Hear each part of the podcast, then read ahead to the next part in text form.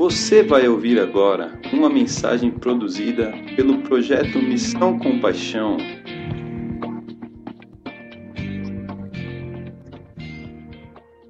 Senhor, nós nos apresentamos diante de Ti com os corações totalmente abertos, Senhor, para ouvir a Tua voz. Que a Tua igreja esteja assim hoje, Pai, com os corações sedentos, necessitados de ouvir a Tua voz e que o Senhor possa comunicar às nossas vidas aquilo que queres comunicar. Usa a vida do teu servo aqui nesta noite, ó Pai. Sustenta na tua presença, que o Senhor derrame óleo fresco sobre a sua cabeça, que ele possa abrir a boca e pronunciar aquilo que o Senhor tem colocado em seu coração. Em nome de Jesus, ó Pai, coloque-nos atento a tudo isso. Dê-nos atenção a todas as tuas palavras e ajuda-nos a praticá-la, Pai, em nome de Jesus. Que o Senhor venha ser conosco nesta hora. Que o Senhor não deixe que nada venha roubar a nossa atenção, que nada venha nos distrair, para que possamos estar atentos à tua voz. Em nome de Jesus. Amém. Amém. O Senhor está entre nós. Quem crê? Crê nisso, irmãos? Quero ver se a gente consegue hoje concluir. Não no sentido de ter esgotado, né? de ter falado tudo, mas aquilo que a gente tem crido né? entendido que é necessário para a nossa vida prática no reino de Deus. No que diz respeito às questões ah, materiais, né?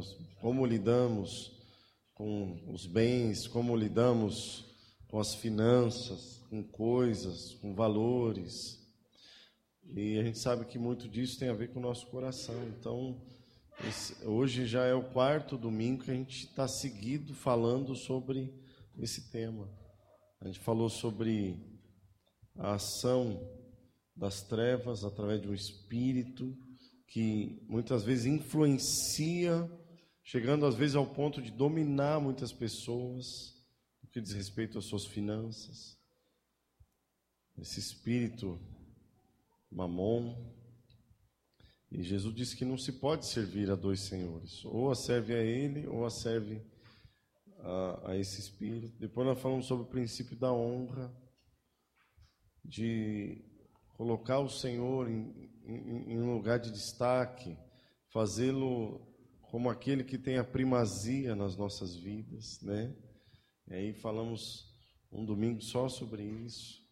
Aí no outro domingo, domingo passado, falamos sobre o princípio das primícias, que tem a ver com você separar para Deus não só uma parte daquilo que você recebe, mas a palavra diz: honra o Senhor com os teus bens e com as primícias de toda a tua renda. Então, isso fala de um princípio de Deus, de nós ah, declararmos o Senhor como prioridade, né? E também com a, com, a nossa renda, a primeira parte, não só no que diz respeito a nossos dízimos, tal, mas tudo o que nós separamos para Ele tem a ver com, com essa primícia. Ele tem o primeiro lugar na nossa vida. E isso se aplica a várias áreas. Eu quero tentar hoje, irmãos, falar do coração, obviamente, mas tentar aqui, de alguma maneira, tocar em algumas questões bem pontuais que tem, tem a ver com, com, com a prática, tem a ver com. Ah, tá bom, falou sobre tudo isso, e aí? E agora? O que, que eu faço? Né? É claro, irmãos, que é, eu, eu, eu acho que tudo começa no coração.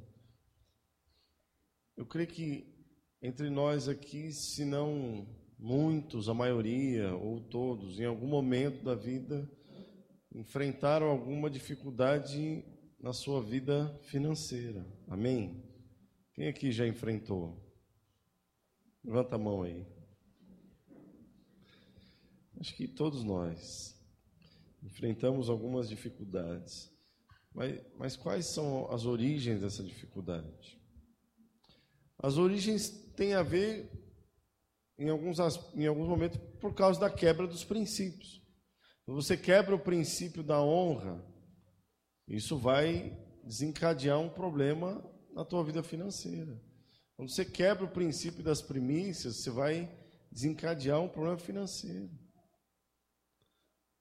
E você abre a porta para que Mamon ele tenha ali acesso, ele tenha legalidade de agir. Mas as dificuldades financeiras, elas, elas invariavelmente elas vão ter elas vão ter origem no coração, né?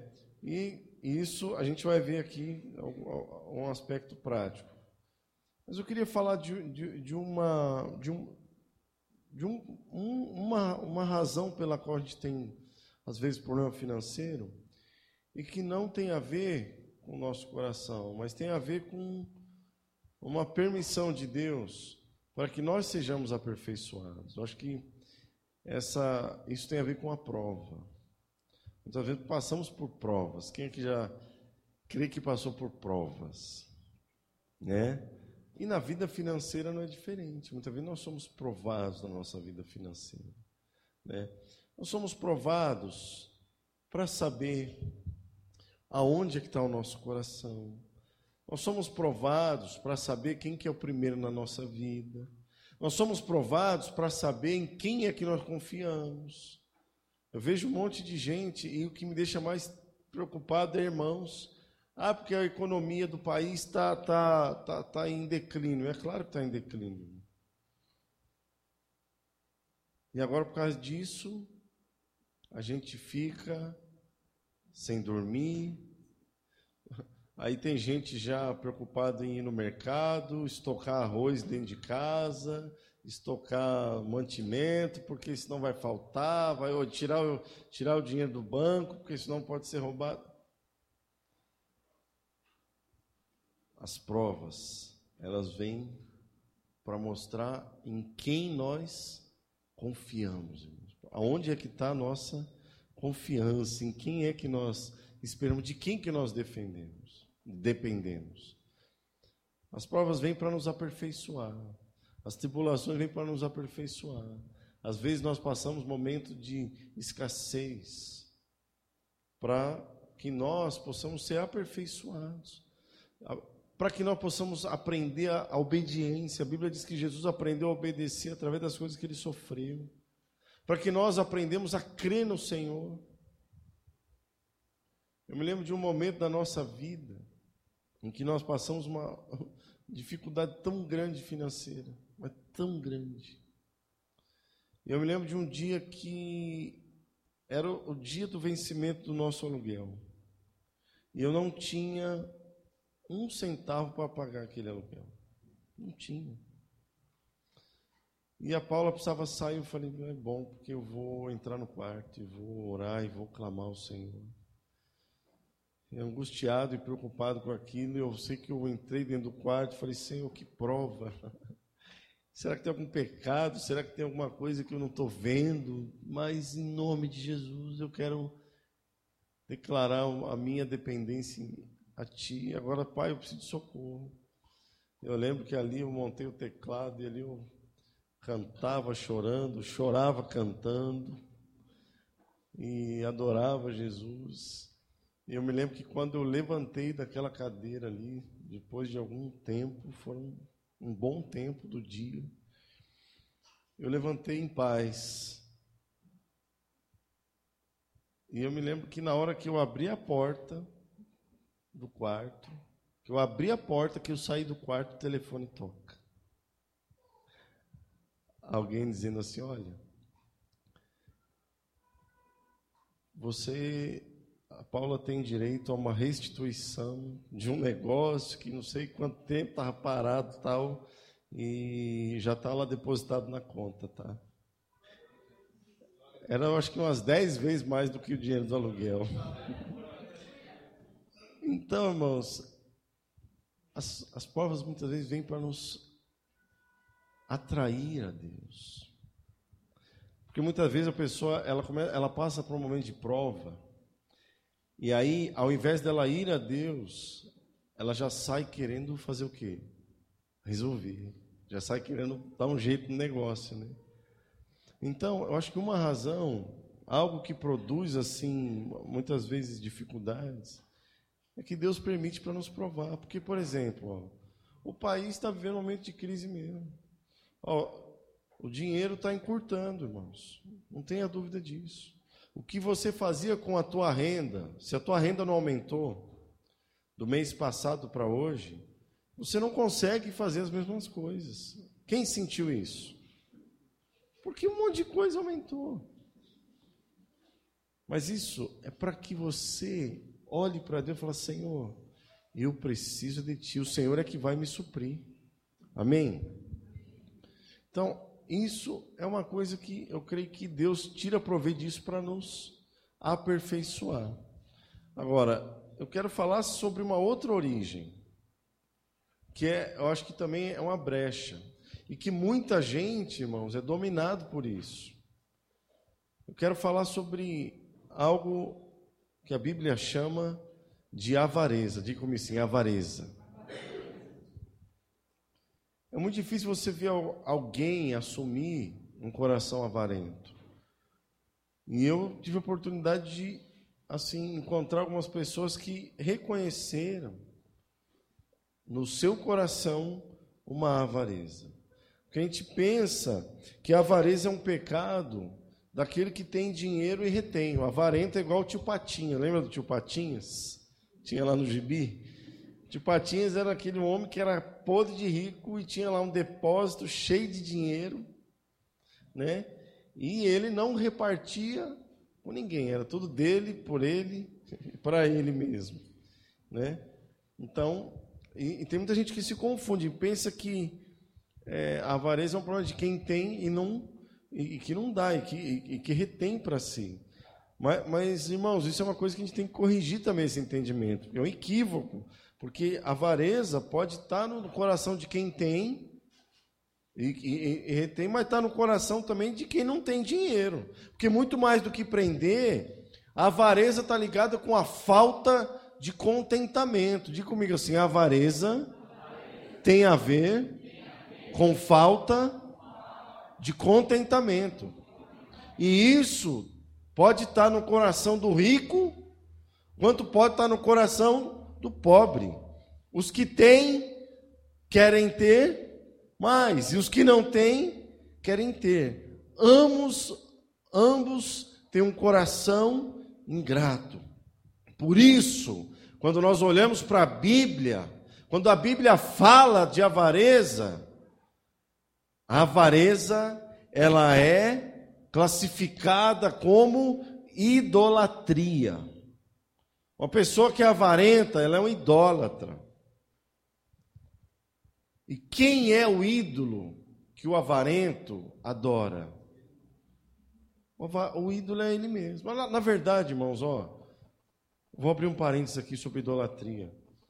Não existe idolatria cujo ídolo não seja a própria pessoa. Toda idolatria, ela é a si mesmo.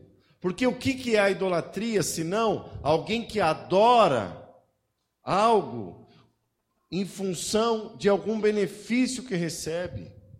Senão alguém que adora esperando algo em troca. Os índios, eles, eu já vi falar lá que eles faziam uma dança, era uma dança idólatra, ao Deus do que? Da chuva. Mas por quê, irmãos? Porque eles estavam atrás do quê? Estavam, eles estavam, eles estavam apaixonados pelo Deus da chuva. Mesmo que ele nunca mandasse chuva, eles iam seguir adorando o Deus da chuva. Mas a idolatria era por causa do Deus, aliás, por causa daquilo que ele oferecia. Então a dança da chuva não era porque eles amavam o Deus da chuva, mas é porque eles queriam a chuva que Deus, que eles achavam que podia dar, daria. Assim como a gente vê. Eu lembro que a, a gente foi criado, né, ouvindo, para orar para santo o quê? Santo tal é o, é, é o santo das causas impossíveis. O outro santo é o santo casamenteiro. O outro santo é o santo. Bom, aí cada um tem a sua função. Mas as pessoas, assim, eu não estou generalizando, mas na sua maioria, elas iam aquele, buscar aquele, aquele santo por causa daquilo que ele oferecia. E, irmão, no meio da igreja tem um monte de gente que, inclusive, até pensa que adora a Deus, mas tem um coração idólatra, porque busca para si mesmo. Porque a idolatria, ela tem uma raiz de, de, de utilização. O ídolo ele é um utilitário. Aquilo que a pessoa adora, ela adora porque ela se utiliza daquilo em benefício próprio. Entendeu? Então, a avareza, ela é uma idolatria. Porque olha sempre para si mesmo, para os seus caprichos é filha do egoísmo. A avareza tem a ver com uma destemida preocupação com esses bens materiais e com a sua posse, supondo que isso é, é o essencial para a vida. A avareza, ela sufoca a vida espiritual de alguém, sufoca a capacidade de sermos generosos, sufoca o senso, por exemplo, de justiça social.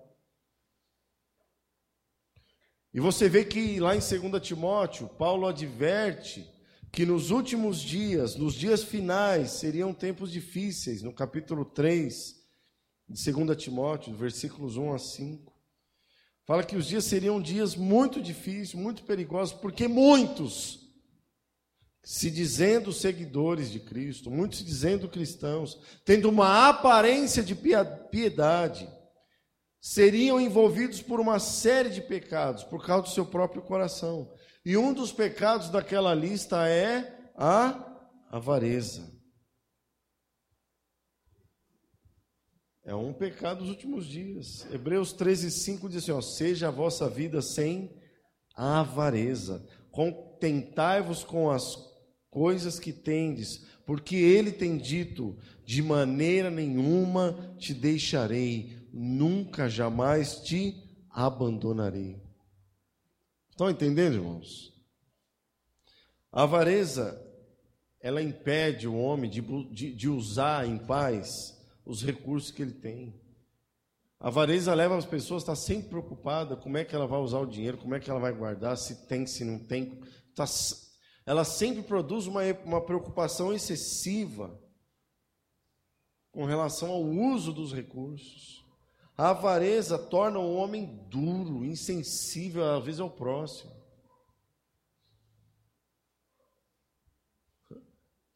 Às vezes a pessoa chega para mim e fala assim: Poxa, cara, é... tem uma pessoa que está precisando lá de uma coisa, uma coisa tão simples que às vezes a própria pessoa pode resolver. Às vezes a própria pessoa pode resolver. Aí já transfere a responsabilidade para quem? Não, a igreja tem que ajudar. Fala, tá, e você é o quê? Às vezes a pessoa precisa de uma coisa básica, uma coisa simples. Você pode servir ali. Aí transfere a responsabilidade. Mas por quê? Porque às vezes não está sensível. Pode ser que tenha um coração avarento. O avarento ele é escravo do dinheiro. Ó, a avareza leva as pessoas a não ter limite para alcançar os anseios do seu coração, a ponto de haver de se endividar, de criar laço para a sua vida. Sem contar a raiz também, que, que aí já se abre o espaço para a ação de mamon. Né? Muitas vezes as pessoas elas roubam. Por causa de quê, irmãos? Por causa da avareza. Matam por quê? Por causa da avareza. E uma coisa interessante é que quando tanto lá no Antigo Testamento, quando no Novo Testamento, quando se falava para levantar homens para servirem o povo de Deus, eles diziam que aquelas pessoas elas não poderiam ter problema com a avareza.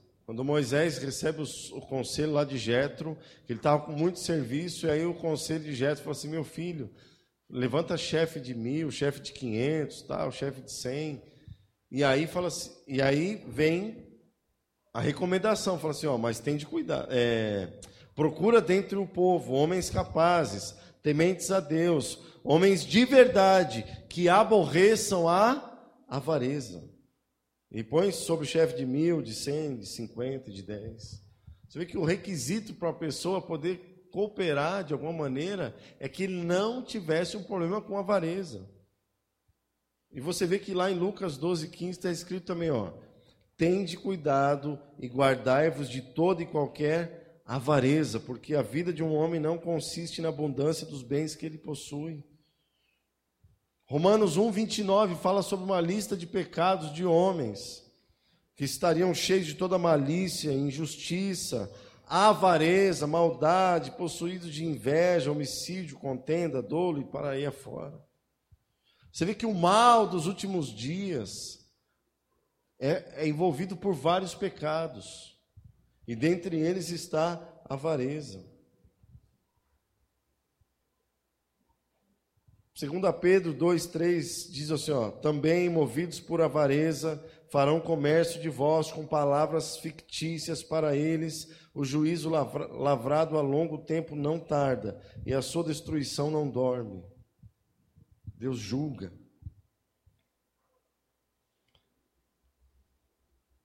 Eu lembro que alguém estabeleceu lá aqueles sete pecados capitais. Lembra qual que é ou não? Quem lembra quais que eram conhecidos? Luxúria, que mais? Gula. Você já viu alguém confessar, irmão? Eu queria confessar que eu estou com gula. Mas você sabia que a gula, a gula, ela tem a mesma raiz da avareza, é a mesma coisa. Porque os dois têm a ver com falta de contentamento.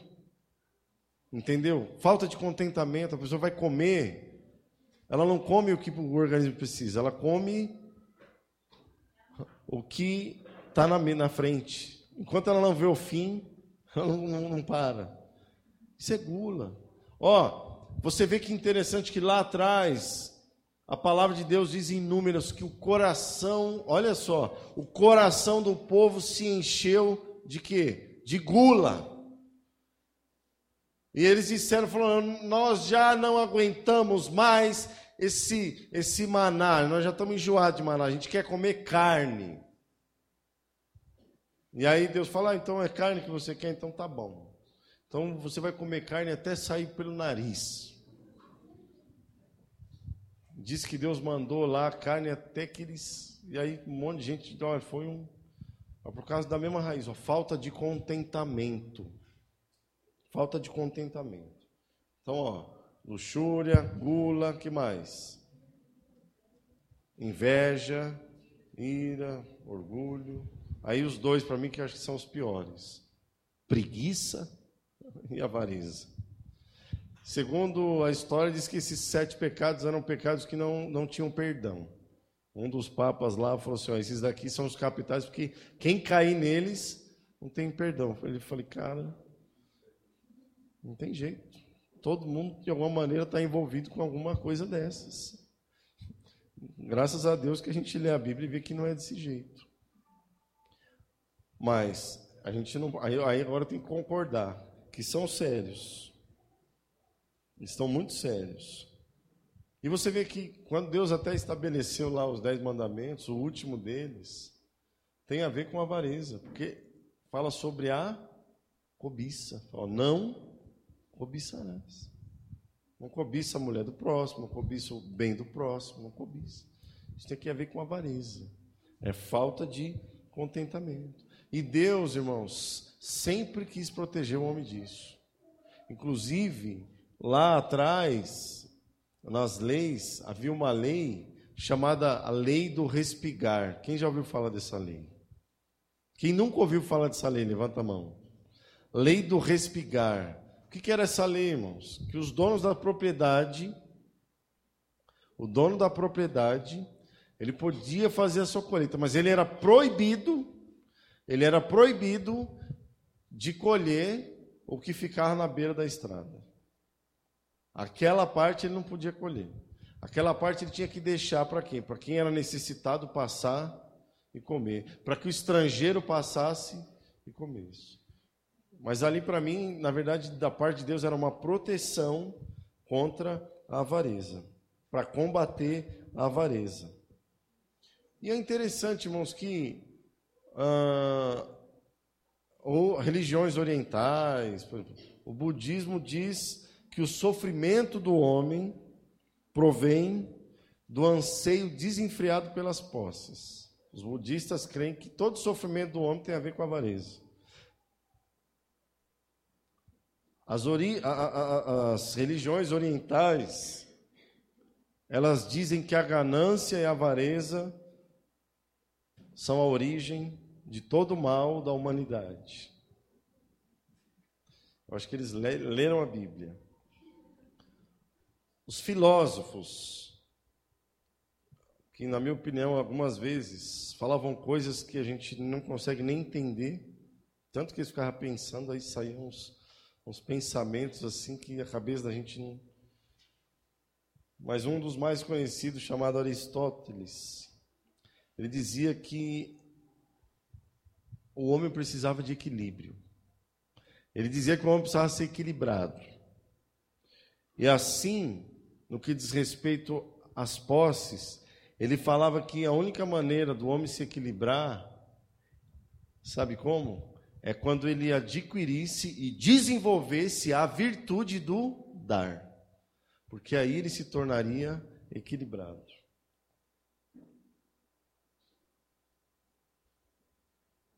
O pecado de Judas foi por causa da avareza. Ele roubava dinheiro da bolsa. Traiu Jesus por causa de um coração avarento. Então, uma das raízes, das origens do nosso coração, diz respeito ao problema financeiro, tem a ver muitas vezes com o coração avarento, com o coração cheio de avareza. Por que eu estou falando da avareza de cara? Porque se a gente enxerga isso, irmãos, a gente vai perceber uma série de coisas que tem a ver com a nossa vida prática. Vou chegando mais para. É, vou, vamos avançando. Eu queria falar rapidamente sobre uma outra coisa, chamada legalismo. Fala comigo assim, ó, legalismo. legalismo. Irmãos, tem, tem muitas pessoas que elas até fazem as suas obrigações, mas elas são legalistas mas não porque entenderam o princípio, não porque elas foram reveladas do, dos princípios de Deus, mas simplesmente por um legalismo, por uma religião. Porque se não fizer isso, eu vou sofrer uma pena. Se eu não fizer isso, eu vou ter um prejuízo. Isso é, é um legalismo. Outra coisa que eu acho também que é um problema é, eu acho que às vezes, por que, que a gente está falando esses dias sobre isso, irmãos? E na segunda-feira a gente estava conversando com os líderes e uma coisa é fato. Por mais que a gente fale, irmãos, por mais que a gente sente, que a gente converse, sexta-feira eu fiquei até de madrugada, esses dias aí, até de madrugada, conversando com uma pessoa sobre esse assunto e desenvolvendo o assunto. Glória a Deus que eu sei que a pessoa ela tem um entendimento, claro, amém. Mas às vezes é possível você pegar, sentar com alguém e falar para a pessoa assim, fala, vem cá, fala para mim as tuas dúvidas. Ou fala para mim o que, que você não entende, ou fala o que você não está concordando tal. E aí você ficar horas conversando, explicando, abrindo a Bíblia e lendo. E a pessoa não anda, não pratica. Ela não pratica. Porque falta, às vezes, a, a revelação, falta um coração disposto a, a, a aprender aquilo. Aí segue igual lá em Efésios, ó, nos quais, falando dos gentios, nos quais andou, and, outrora andavam segundo o seu próprio entendimento, baseado na tua razão. Às vezes você fala para a pessoa, ó, você está vendo essa cadeira? Ó, que cor que é essa cadeira? Aí ela fala para você, não, é azul. Não, é vermelha. Não, é para mim é azul. E você pode fazer a teoria do vermelho, mostrar para ela, fazer, contar para ela as origens do vermelho, tudo, e ó, não adianta, por causa de um coração. Às vezes a falta de luz. Por exemplo, às vezes, irmãos, às vezes a pessoa não tem entendimento. Ó, um, acho que um, um desvio que a gente precisa corrigir também.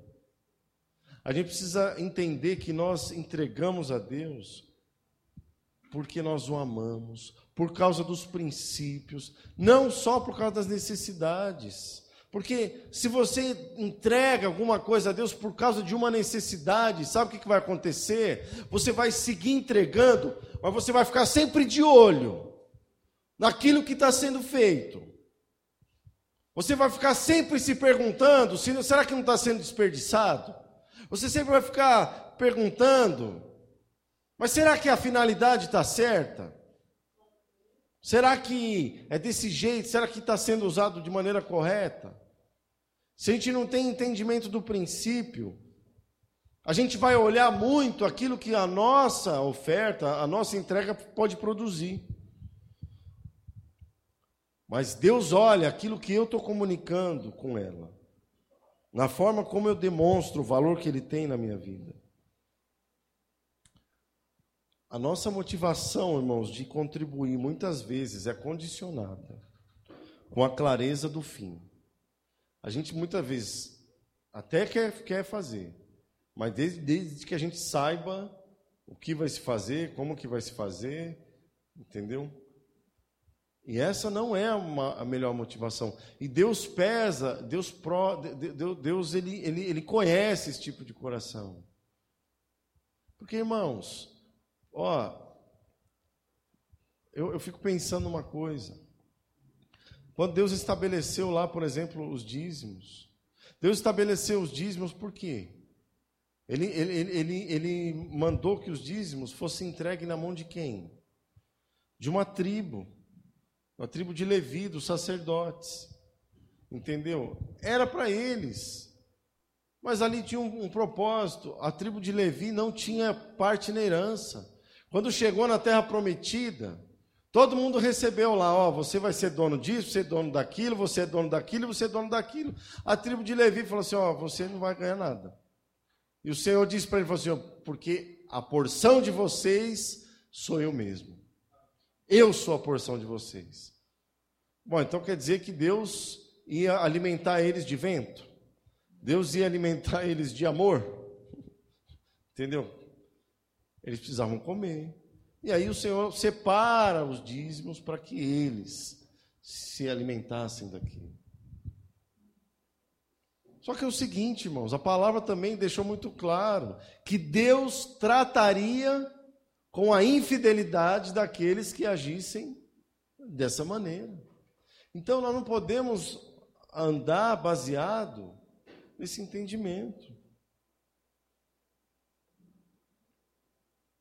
Porque senão, irmãos, isso vai roubando a fé. Porque se é por fé, e aí, por exemplo, quando não se sabe qual é a finalidade, não, então não dou. Então você dá por fé ou dá por, por necessidade? Por circunstância. Entendeu? O nosso entendimento tem que ser claro, tem que ser por causa do princípio. Tem que ser por causa do princípio. Porque, horas, irmãos, pensa comigo. Se eu confio, por exemplo, a minha vida, vou dar um exemplo aqui. Se eu confio a minha vida na mão do Isaías, confio o meu casamento na vida dele. Não, você tem acesso na minha vida toda. Eu não vou confiar as outras coisas e falar, ah, então não, eu confio só no ó, você, eu confio em você que você vai cuidar bem da minha família, eu confio em você que você vai vai vai tratar bem com a minha casa, vai me pastorear direito. Mas no dinheiro eu já não confio muito bem. Entendeu? Não sei se você vai cuidar bem do dinheiro. Não, não, tem coerência. Vocês estão entendendo o que eu estou falando, irmãos? Amém? Eu acho que um, um outro problema tudo isso que eu estou falando não tem a ver com o coração. Um outro problema é o medo. Tem muita gente que é assolada com medo. Medo de não ter, medo de não ter o que comer, medo de não ter o dinheiro para pagar as contas, medo de ficar sem dinheiro, medo de não conseguir satisfazer os seus caprichos, suas necessidades. E isso vai bloqueando a vida das pessoas. Agora, falar diz que o verdadeiro amor lança fora, mas é importante a gente entender que o verdadeiro amor, de quem para quem é que lança fora todo medo, nesse caso. Se eu estou com medo de não ter, como é que eu venço o medo? É dando. Por quê? Porque o verdadeiro amor de mim, pelo outro, pelo Senhor, é que vai lançar fora todo medo. Amém? Agora eu quero falar de uma questão prática. Agora eu vou falar de questões práticas. Só mais duas questões aqui, para a gente encerrar. Que eu acho que é um problema que assola grande parte das pessoas. Irmãos, eu nem sei como é que anda isso hoje, mas eu vi pesquisa dizendo que 80% das famílias brasileiras elas são, elas são endividadas, elas têm dívida. E eu quero falar sobre dívida, mas antes de falar sobre dívida, eu quero falar sobre uma das causas da dívida, que tem a ver com uma coisa chamada assim, ó, má administração. Diga comigo assim: má administração. Tem muita gente, irmãos, que até deseja ser generoso, até deseja ser fiel, mas não sabe lidar com dinheiro, não sabe administrar dinheiro. Tem um descontrole, irmãos, que é terrível, é descontrolado com dinheiro. Ó, oh, irmãos, eu sei de pessoas que no dia do pagamento é uma alegria, porque segue dando glória a Jesus. Separa aquilo que é do Senhor, separa aquilo que, que tem que pagar suas contas, separa tudo direitinho. Fala, Senhor, obrigado pela tua provisão, eu te dou graças. Irmão, mas tem gente que o dia do pagamento é um dia, parece um velório. Tem gente que o dia do pagamento é um dia triste. Tem gente que o dia que o dinheiro que, que ganha, que assina o Orelite lá, já, já assina. Por quê, irmãos? Ele acabou de assinar lá o Lerite, já chegou em casa, já não acabou o dinheiro, não sabe no que foi, não sabe o que aconteceu. Mas por causa de falta de planejamento, irmãos. Ó, eu já, já, alguns irmãos já, às vezes já chegaram a pedir ajuda para a gente, falaram assim, cara, eu, eu, eu, eu não sei, eu, eu sinto que eu não consigo, eu tenho uma, uma pequena dificuldade com dinheiro assim. Tá bom. Então, mas como é que você. Não, eu quero ajuda. Então, beleza, então vem. Vamos. Aí senta. Aí eu falo, então tá, apresenta aí as tuas, tuas despesas aí, como é que tá. Aí a pessoa coloca lá três coisas. Aí eu falo assim, ué, mas já acabou? É, minha despesa é só isso. Eu falo, bom, então eu queria dizer que você não tem um pequeno problema, você tem muito problema, porque isso, isso, isso, isso, você não está lembrando disso? Coisa que, às vezes a pessoa coloca lá um dinheiro para um supérfluo, mas não lembra que ela tem que pagar a conta. Entendeu? É falta, irmãos, de administração. Aí daqui um mês eu falo, então tá, então você vai fazer assim, assim, assim, tá bom, então tá bom. Aí no outro mês senta lá para ver.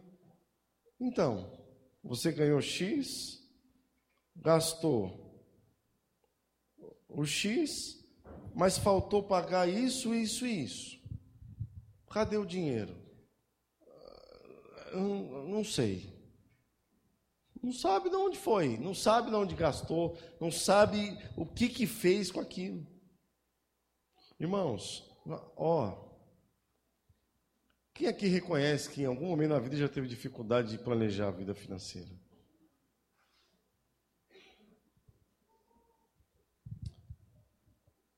Tem gente que às vezes não sabe para que serve o décimo terceiro. Irmãos. Tem gente que não sabe. Pensa que o décimo terceiro é para comprar roupa para passar o fim do ano de branco.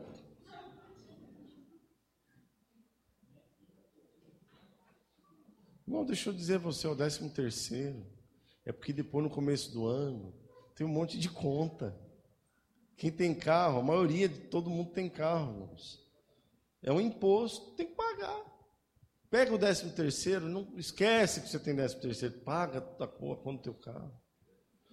Ou então, irmãos, quem aqui já viveu a vida sem fazer um, pelo menos um rascunho no papel assim? Tem um monte de gente, irmão, que ele não marca nada, não sabe, ele pega o dinheiro, vai pagando as coisas. A, a, a... Posso dar um conselho, irmãos? Faz o seguinte, ó. Pega um caderninho, escreve lá no caderninho assim, ó. Escreve uma palavra assim, ó, entrada. Escreve lá em cima. E põe lá o valor que você ganha. Embaixo você põe assim, ó, saídas. Aí você vai pegar e vai colocar as despesas que você tem. E qual é a primeira coisa que você tem que colocar nas saídas? Tudo que tem a ver com Deus, irmão. Por causa do princípio que eu falei domingo passado das primícias. Agora, tem gente que pega e fala, ah, então, eu tenho um caderninho, aí marca tudo, tudo, aí deixa um rombo lá, no que diz respeito a Deus. E aí, por exemplo, numa, numa, numa hora de, de, de entregar uma oferta a Deus, realmente não tem. Mas por quê? Porque não se planeja, irmãos. Ó, quando a gente fala de oferta, a oferta não é só aquilo que você entrega aqui, não. Existem várias maneiras de você ofertar. A oferta, você pode, obviamente, igual eu estava falando com Isaías, é, nós congregamos juntos. Então, eu acho que o mais coerente é que a gente entregue também a nossa oferta aqui. Amém? Sim ou não? Ou alguém come no restaurante e paga a conta no outro. Um exemplo. Não, não é assim. A gente entende isso. Agora, isso não quer dizer que você não possa ofertar de outras maneiras. Entendeu, irmãos? Então, ó, como é que você pode ofertar? Eu penso que, independente, por exemplo, do teu dízimo, lá, teus 10% lá, ou o valor que você julga, independente disso, a tua oferta, você tem que orar, avaliar com Deus um valor, falar, Senhor, eu quero, eu quero estabelecer um valor dentro do meu orçamento. Eu quero ofertar esse valor. Esse valor, você não vai pegar tudo, você não precisa pegar tudo e trazer aqui. Mas você pode separar. Falar assim, ó, uma parte eu vou entregar lá. Uma parte eu quero entregar lá. Outra parte eu quero deixar guardado. Eu faço assim. Uma parte eu entrego aqui, uma outra parte eu deixo guardado. E eu fico de antena ligada. Não é para ver quem está precisando, mas é para ver aonde Deus quer que eu entregue. Ixi, e cada testemunho que a gente prova, a vez de Deus guiar, e você vai lá e semeia na vida de uma pessoa, e a pessoa começa a chorar. Ah, eu estava orando porque não tinha dinheiro para isso, para aquilo tal. Entendeu? Entrega uma parte aqui, separa uma parte para você deixar Deus te guiar. Você pode ofertar na vida do teu pai. Você pode ofertar na vida do teu sogro. Você pode perceber alguém também que está precisando ir lá ofertar. Mas isso não é uma coisa que vai. Tudo isso, para mim, irmão, fala de um planejamento. Amém? Estão entendendo, irmãos? É. Ou então alguém diz: Ó, vou ofertar para mim mesmo que eu estou precisando. Né, irmão? Muitos problemas a gente enfrenta por falta de planejamento. Então, se organiza com as tuas finanças. Organiza. Se não consegue, irmão, pede ajuda. Pede ajuda. Pede socorro. Fala, me ajuda. Eu não estou conseguindo. Alguém vai te ajudar.